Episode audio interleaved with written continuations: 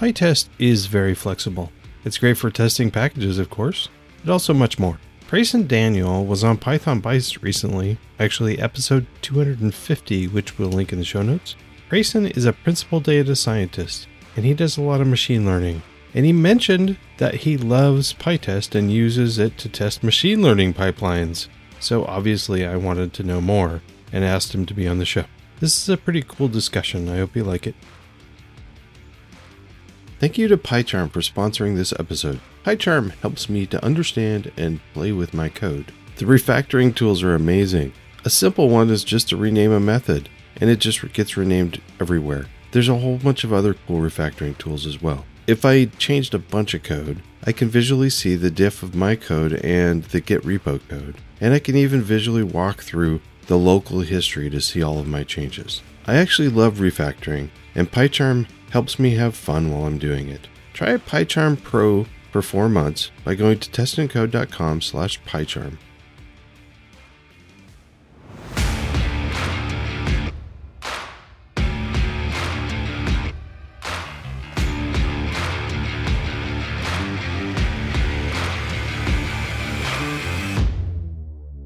Welcome to Test and Code.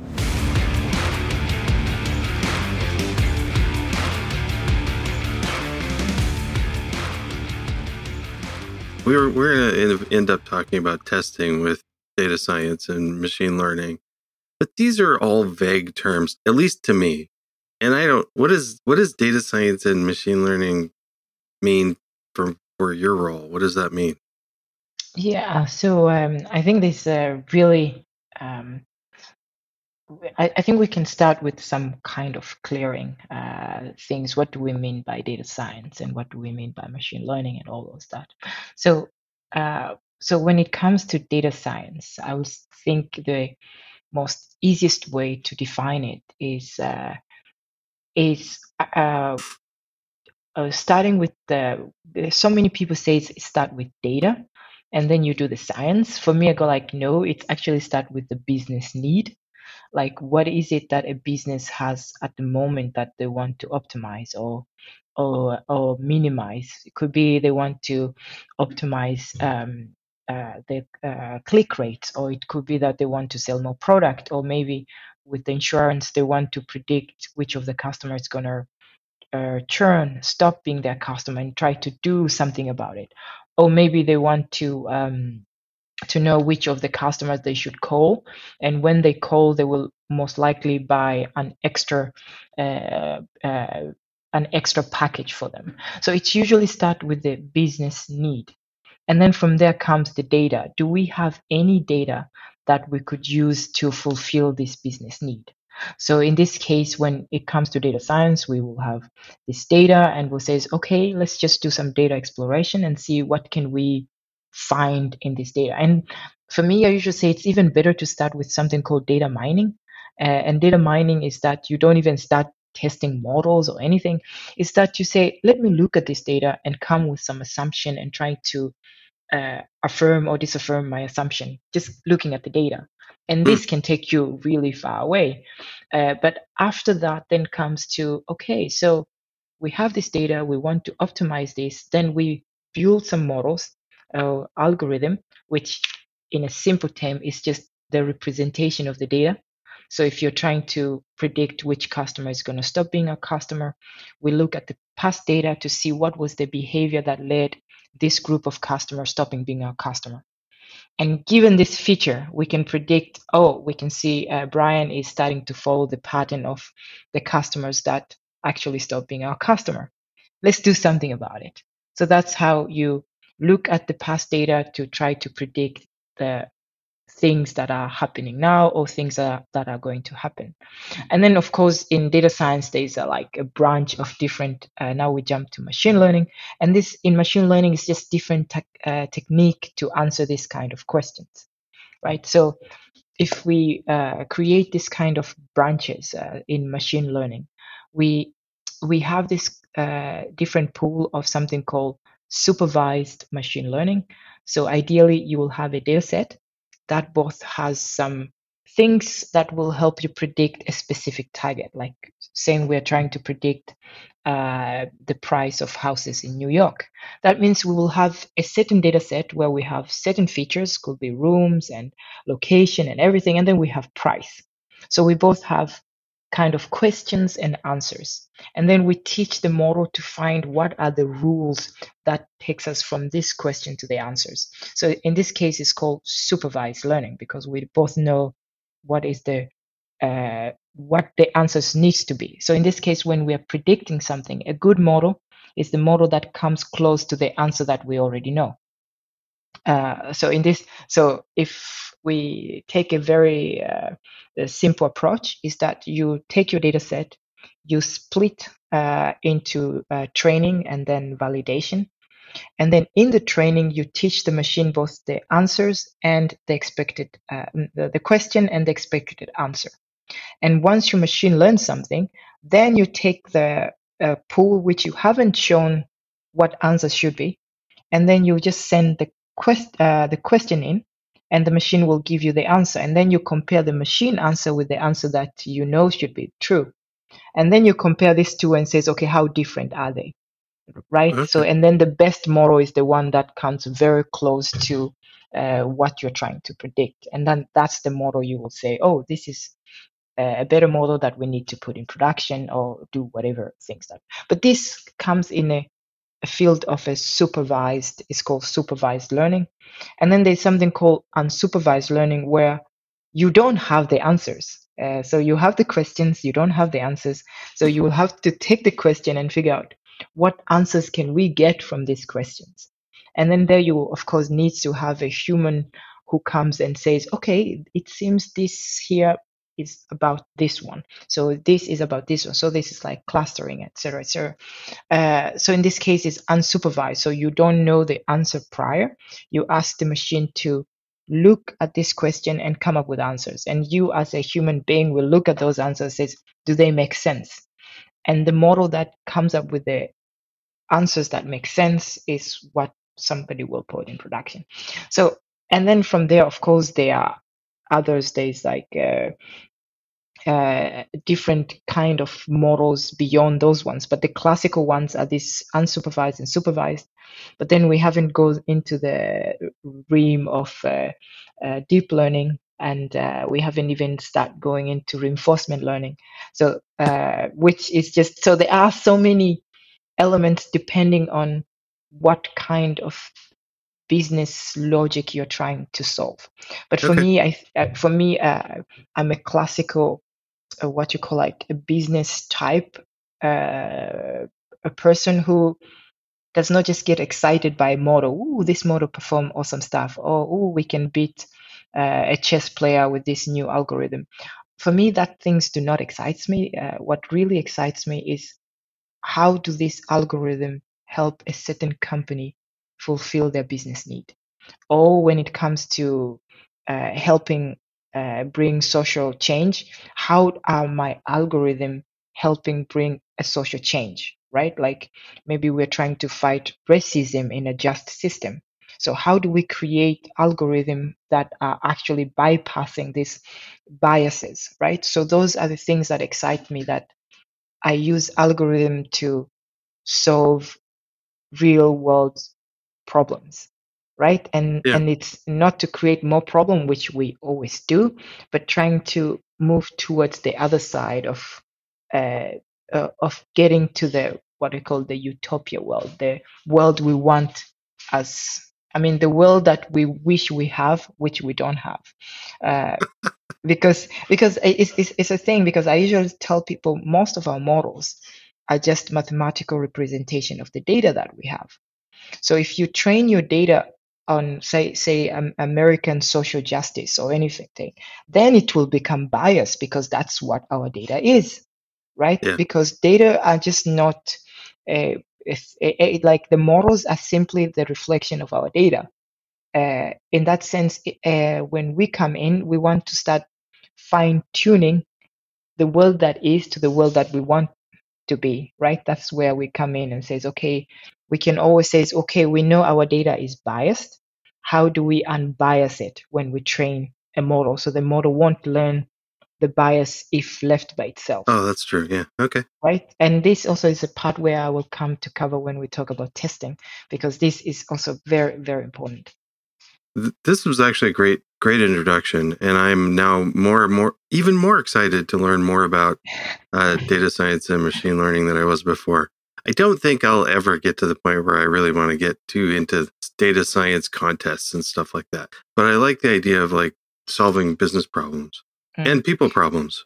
It's too bad yeah. that they're not the same thing, actually, though.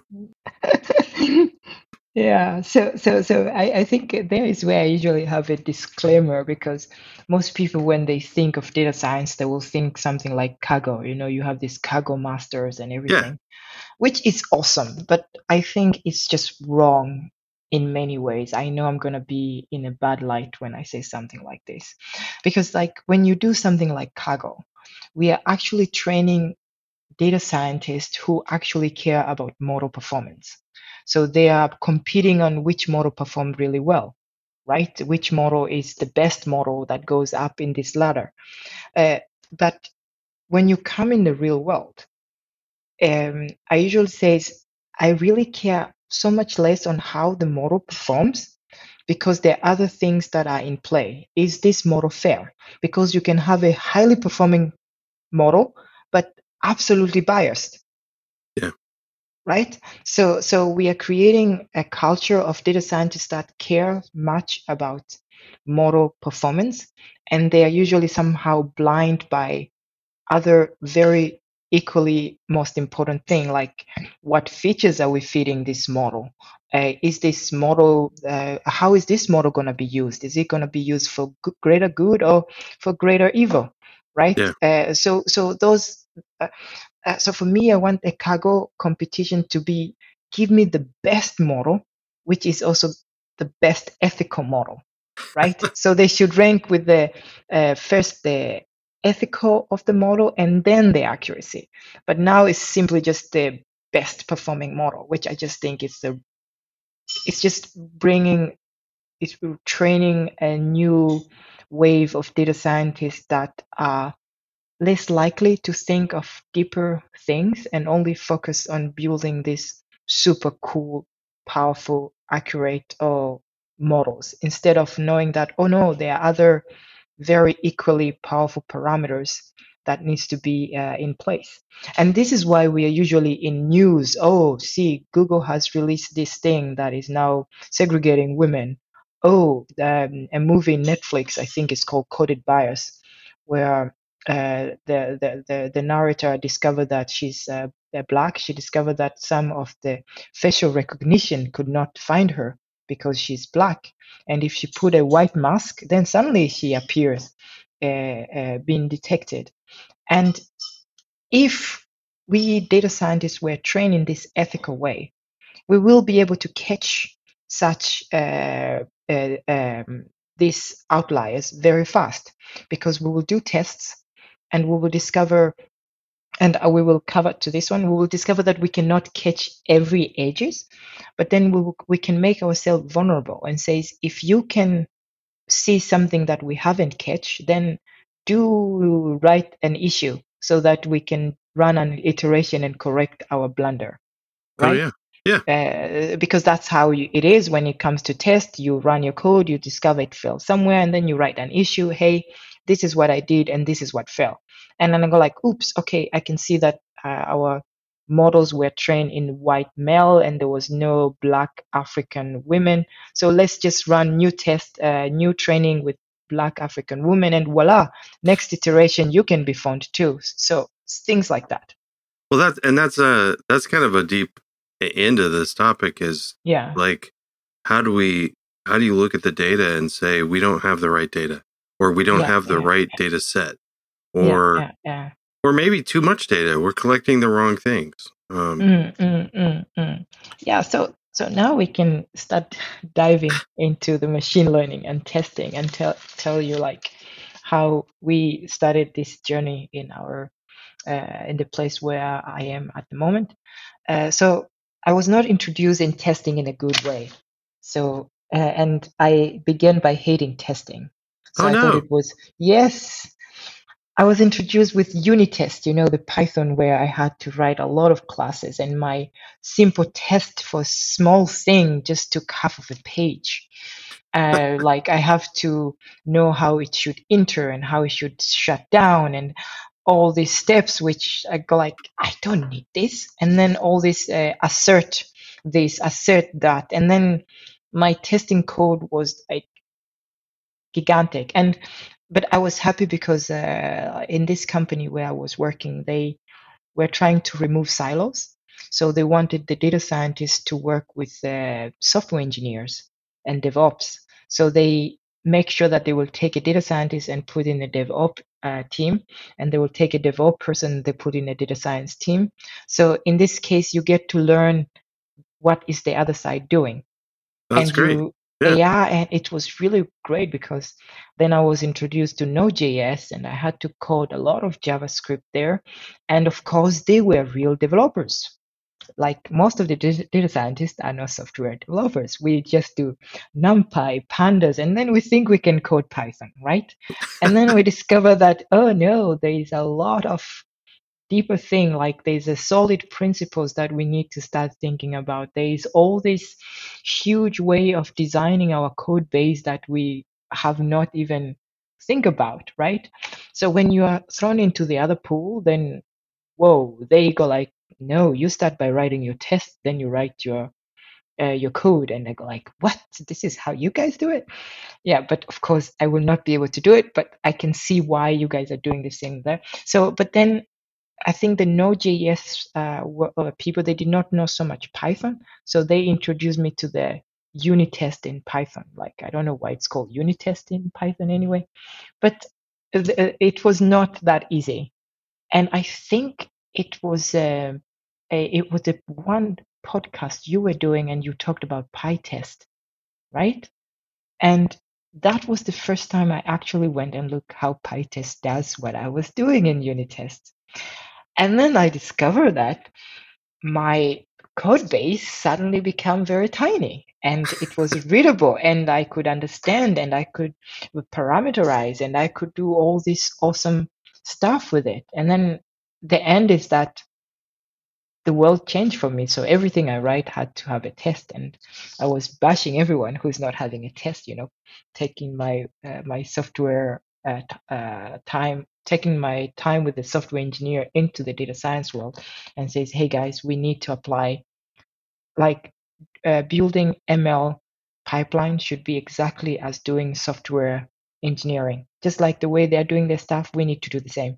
So we don't have shortcuts. So uh, so in most cases, when you hear about data scientists, they will start like with a Jupyter notebook, uh, pull in some data with Jupyter notebook, do some expository data analysis, do some prototyping of different models and come with something awesome. And some people think that's the end, and I go like, oh, that's just the beginning.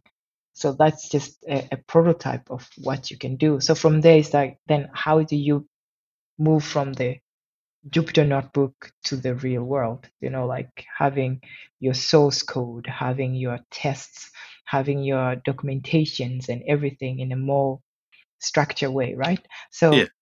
so in my team, I don't want any Jupyter notebook in production for some reason.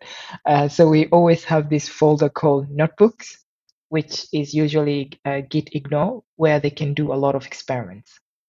And only some experiment that we want to keep track of, then we will keep those ones because we maybe we made big decisions and we want also some people to do quick prototyping to see why they think that we do. But otherwise, I usually say Jupyter notebooks are simply for prototyping.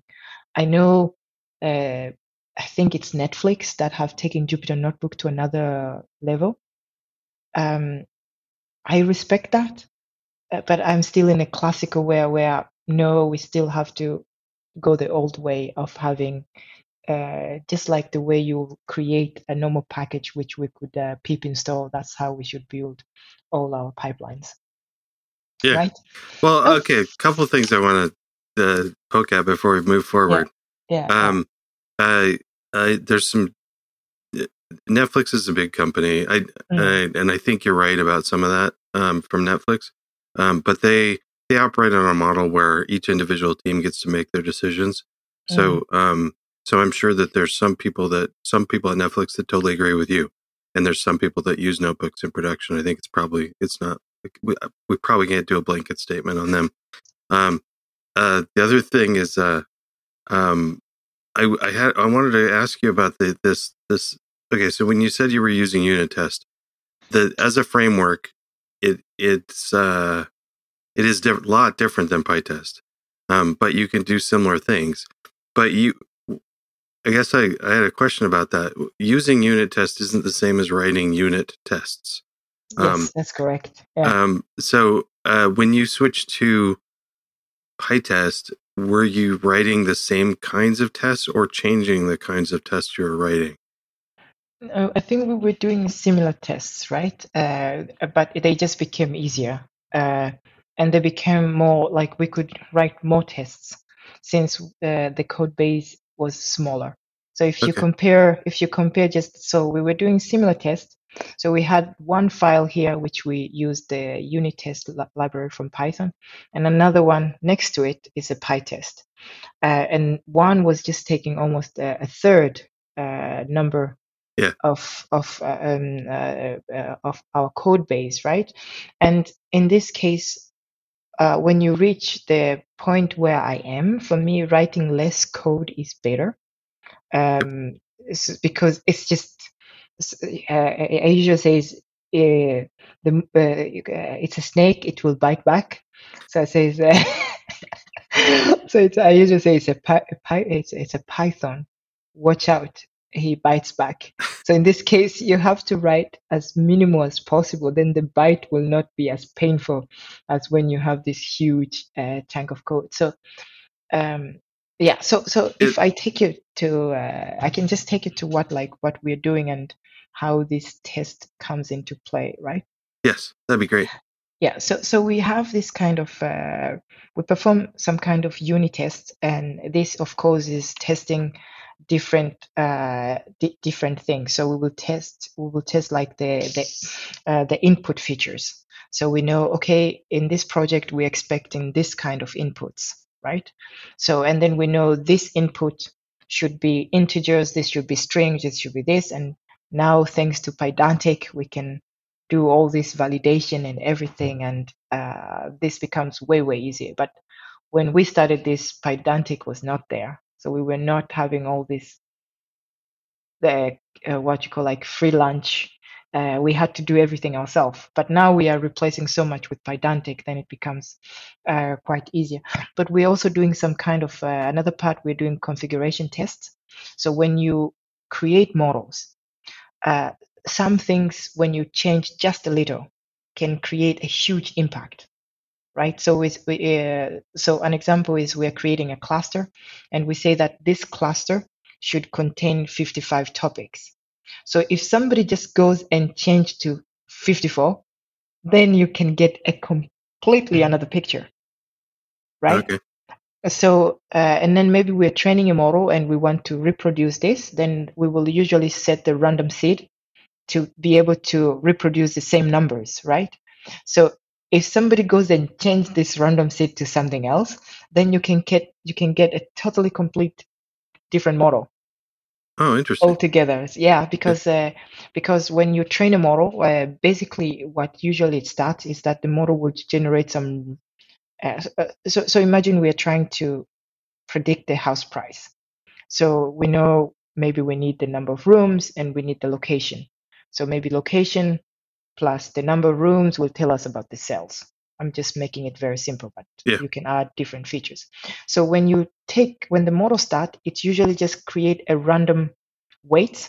So it says model times 0.01. No, so it says like room whatever the size of the room times 0.01 uh, plus maybe the location, which is maybe 100 meter from something, times 0.02 equals to the thing we're trying to predict. So these initial weights here are usually randomly selected.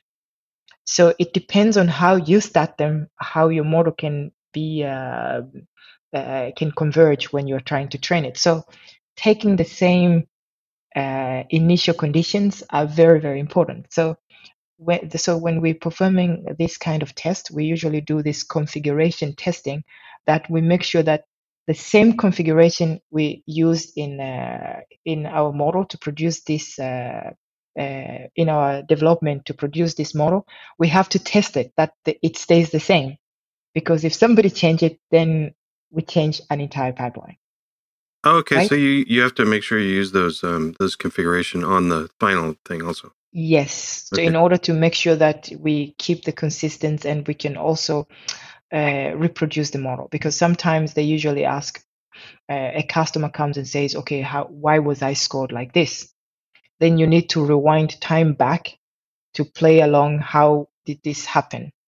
So if something went wrong there, then you cannot uh, re-show how the model reached to that conclusion. So you need to backtrack everything uh, back to say, okay, you were scored this way because of A, B, C, D. Yeah. Right. Um, so so we, we have this unit test where, if I take it from start, where we test these different functionalities. So the input is the same, the configuration we use to test the model is the same. Okay, given this feature, if you put them in, the model will produce this outcome right? So we have to test that one. So if you put this, it will produce this. If you put this, it will produce this. So we can repeat this again and again when we put it in development, when we put it in staging, and when we put it in production. So we can see, okay, it's a consistent behavior throughout, right? Yeah. And if anything happens, then there's a failure somewhere, and then we go and figure out, okay, what has changed. Um, and so, and then another biggest part, we have something called the fairness tests. Uh, so these are something that I'm brand new due to GDPR and due to ethical AI. Uh, so these um, fairness tests, they are more like uh, things that will have saved a lot of company getting into bad press.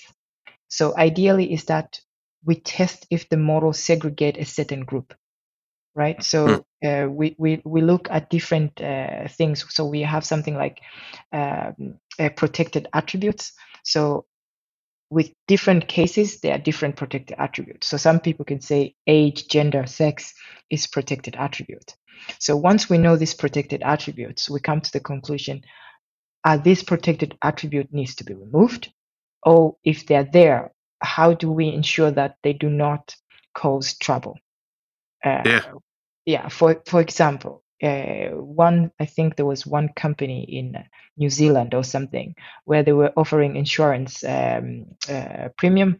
And then if you are actually were born in saturday you got a different premium than if you were born in i mean if you were if your birth date was on saturday you got a different premium than the person who actually had it on a different day of the week which is hilarious. doesn't make any sense it doesn't make sense at all. I, I might have mixed those dates, but it was just your price was given according to which day of the week, which is just hilarious. So if this test were put in place, they will have flagged that already, right? Okay. Uh, yeah. They will have not allowed this model to go in production in the first place. So these are like attributes to which we. Uh, so the fairness tests are something we call like a counterfactual tests. So you pretend uh, you you send different kind of inputs which are very similar, but you only change those uh, attributes that you think might cause issues, right? So it could be sex, it could, uh, or gender, right? Or it could be um, sexual orientation, and then you see whether the model uh, returns similar results, right? So if says if someone says, okay, we want the same model to predict people who live in Copenhagen area and people who live in sub suburb, they should get the same result.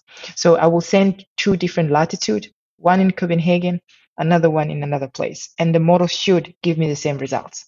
So if it doesn't give me the result, we say, okay, our model is segregating the demographic where you are, right? Interesting. So, so, my, so yeah, my thoughts would be um, that we shouldn't, you shouldn't even have that data, like, uh, like male or female shouldn't well, it, you could be predictive if you just don't have that data there. However, yeah.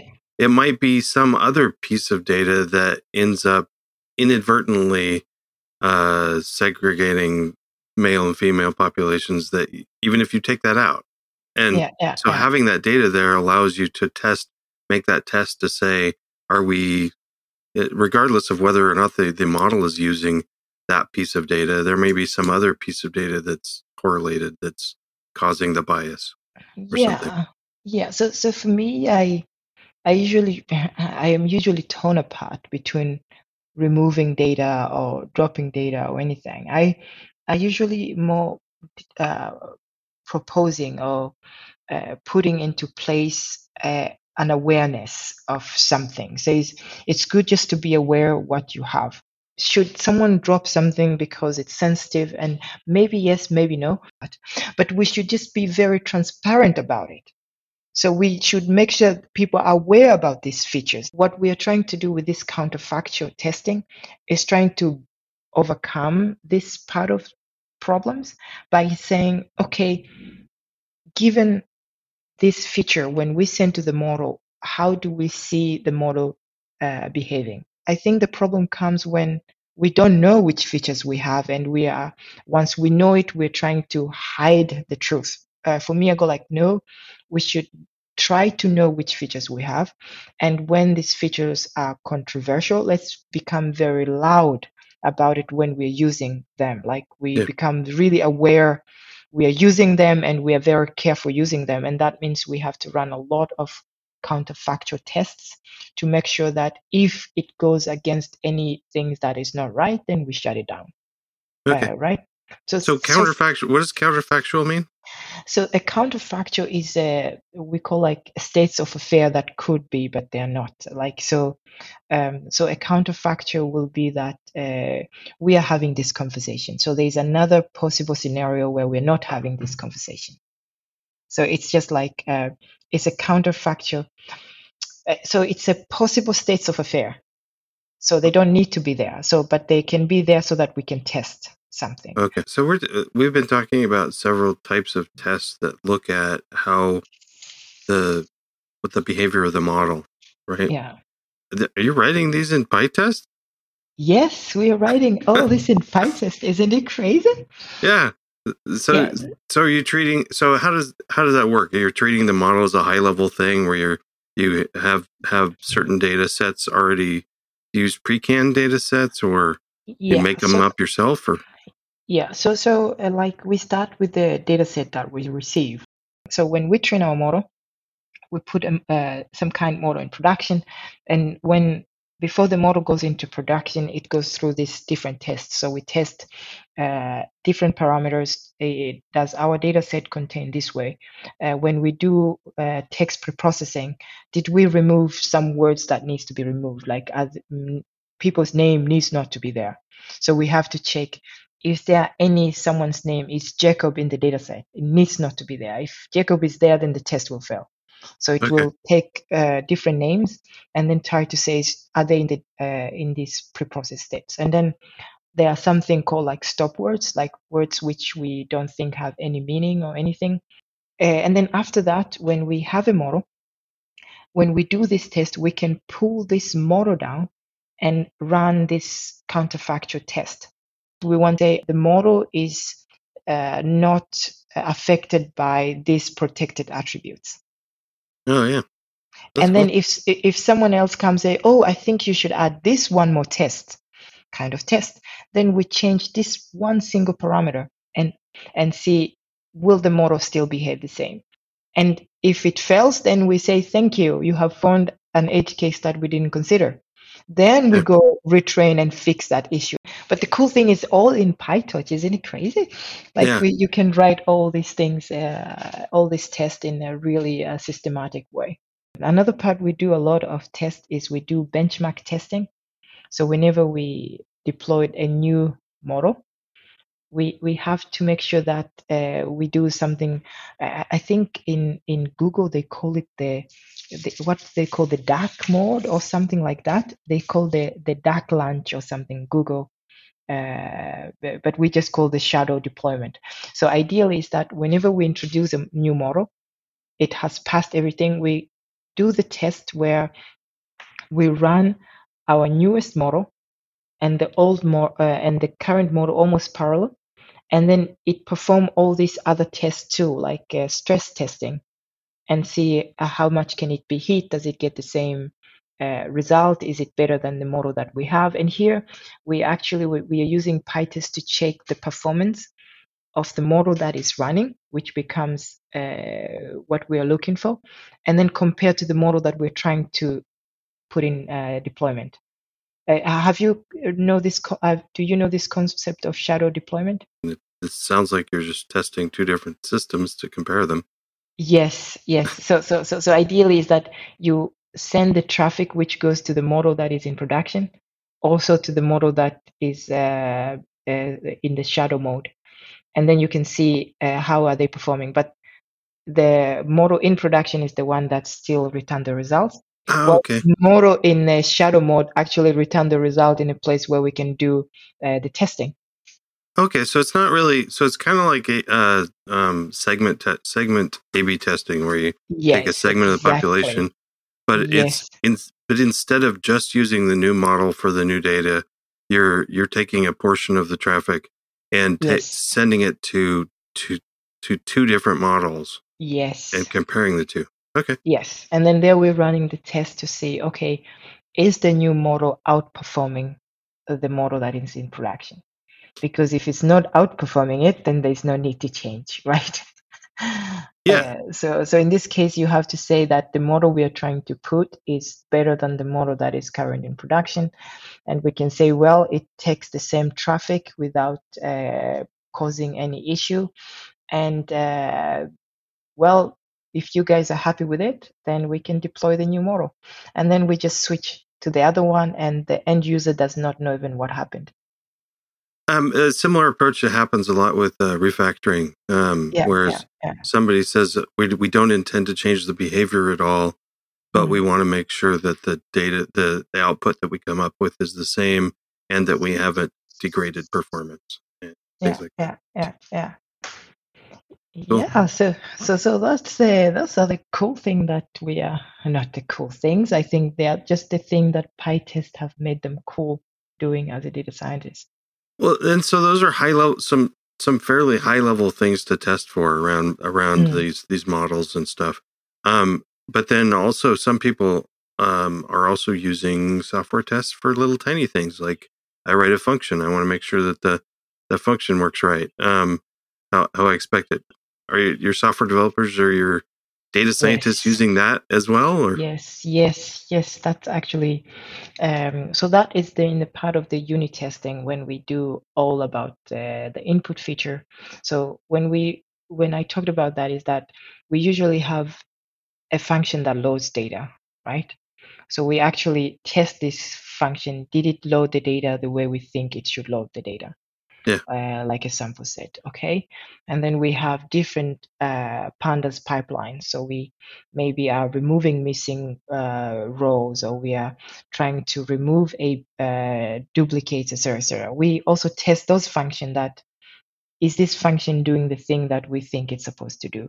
okay, Uh, so those are part of the whole uh, the unit and then when we actually doing the like the api test there is also we do like integration test because then you are testing both the uh, the function that load the data or load the model did load the right model and the model has not changed it's still the same model as we think it should be and then when i put the data the pipeline to clean the data did clean the data the way we say it should be so we test all those uh, uh, ingredient um, Yeah. also as a whole, right? Yeah, but- Uh, and that's and that's totally cool. Um, and I, but I'm I'm I'm glad that you came out at this with the the perspective of the this um at the high level, being able to mm, do counterfactual testing, benchmark testing, all these different mm, mm, mm. things with PyTest because that's one of the things I'm trying to tell people about is um you you can use these software testing tools it, to test really anything. If you can get at the information in Python, you can use software testing tools to like PyTest to check whatever you want. Um, and then you get like red light, green light. Is it is it good or bad? Uh, and I love that. Um, Yeah, yeah. So, so we, we discovered something very extraordinary. The moment we started doing a lot of tests, we have we have cut down the debugging circle big time. Like um, we we discovered that we could refactor our code without any fear. Yeah. Because there's nothing as fearful as refactoring a code, knowing that it will break so many things, right? So whenever we do anything, I just says, okay, we're gonna refactor this part. We do some changes, uh, and then we run the tests, and we see, hey, the tests are passing. So we didn't break something. Oh, they are not passing. I think we broke something, right? And Yes. then from there, we have to go quickly and figure out the. And the good thing is that I usually force my data scientists to write good uh, uh, uh, assertion error failure. So I go like, oh, we expected this, but we got this. Then it tells me, oh, quickly, I can just go see where it failed, right? Because sometimes you can see a, a assertion we didn't expect that value. Go like, what value? Tell me which value I gave in and what was expected outcome, right? I got Yeah. use the use the f string to tell me I put this, but actually this was the one that was expected. Then my debugging and my changing of the code will come really, really fast. So so whenever we do, I usually emphasize, oh, I really want this assertion message when things fail to to be not too verbose, but to tell me exactly what went wrong and what do I what was expected of me, Yeah. right? Uh, because I've seen very funny something went wrong, and I'm like, how does that help me? something went wrong, right? Uh, I want you to tell me exactly. Okay, we expected the, this dictionary with this key, but these keys are not missing, right?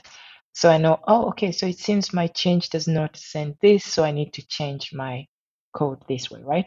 So we um, like whenever we see like oh the model failed. Okay, I can see okay because the model has accuracy as degraded. Uh, we expected it to be say 98% then now it's at 92% then something failed then i know okay i need to retrain the model i need to do something about the model to push Yeah. the accuracy up right so Yeah. I also so try yeah to. I, I like the the strings that you can add to asserts. I also try to tell everybody that I work with to use descriptive variable names within their mm, mm, tests, um, yeah, so that when when I have a test failure, we can turn on show locals yeah, and yeah, yeah, dump all the locals with the test failure, and then we can. It helps to describe what's going on. So, Yeah, yeah, but but I've also started another culture in my team. I usually say, when I come to your code base, I will just like to go directly to your tests, and by looking at your test, I should know what this package is doing, oh yeah, right? yeah, Because I, I don't need to start going from this to that to this that to that to figure out what's going on. I really care less. I want to go to test and I know exactly what package does what, what function interact with what function, what are the expected output. So by me looking at your test, I it should tell me exactly what's going on.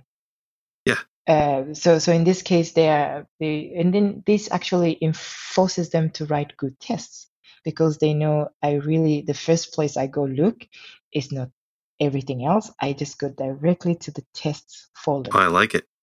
right? Um, and hopefully this will enforce the test at least early, if not test first, um, because when you have to write the tests from uh, from like from that model to like if describe a package, that means you're going to write tests that use utilize the API for the package. Mhm. Um, and then if the tests are hard to write, you're going to change the API so that it's easier to write the tests. And and doing that early is the right time to do it. So Yeah, yeah, yeah, yeah. Well, but I think um, because when you have mostly junior developers, you know, they usually says, "Why do I need to write a test?" That seems to be very unnecessary. That I'm just testing this, and then I go like, "Yeah, it's necessary when our code base is very small, but we know that our code base usually grows with the demand." yeah, And then the thing that you thought was unnecessary becomes the most pivotal part. And um, I also say it's when we onboard new uh, people into our project, it's really easy just taking them through the tests uh, yeah. to explain what is it that we're trying to achieve. Thank you so much. I want to learn more about machine learning and uh, and pipelines and stuff, and then maybe come back and uh, talk to you some more sometime. Yeah, definitely. Thank you so much for having me. Thank you.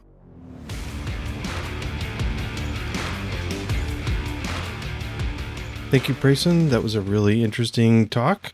Thank you, PyCharm, for sponsoring this episode. Visit them at testandcode.com slash PyCharm.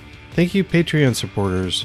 Become a supporter yourself by going to testandcode.com slash support.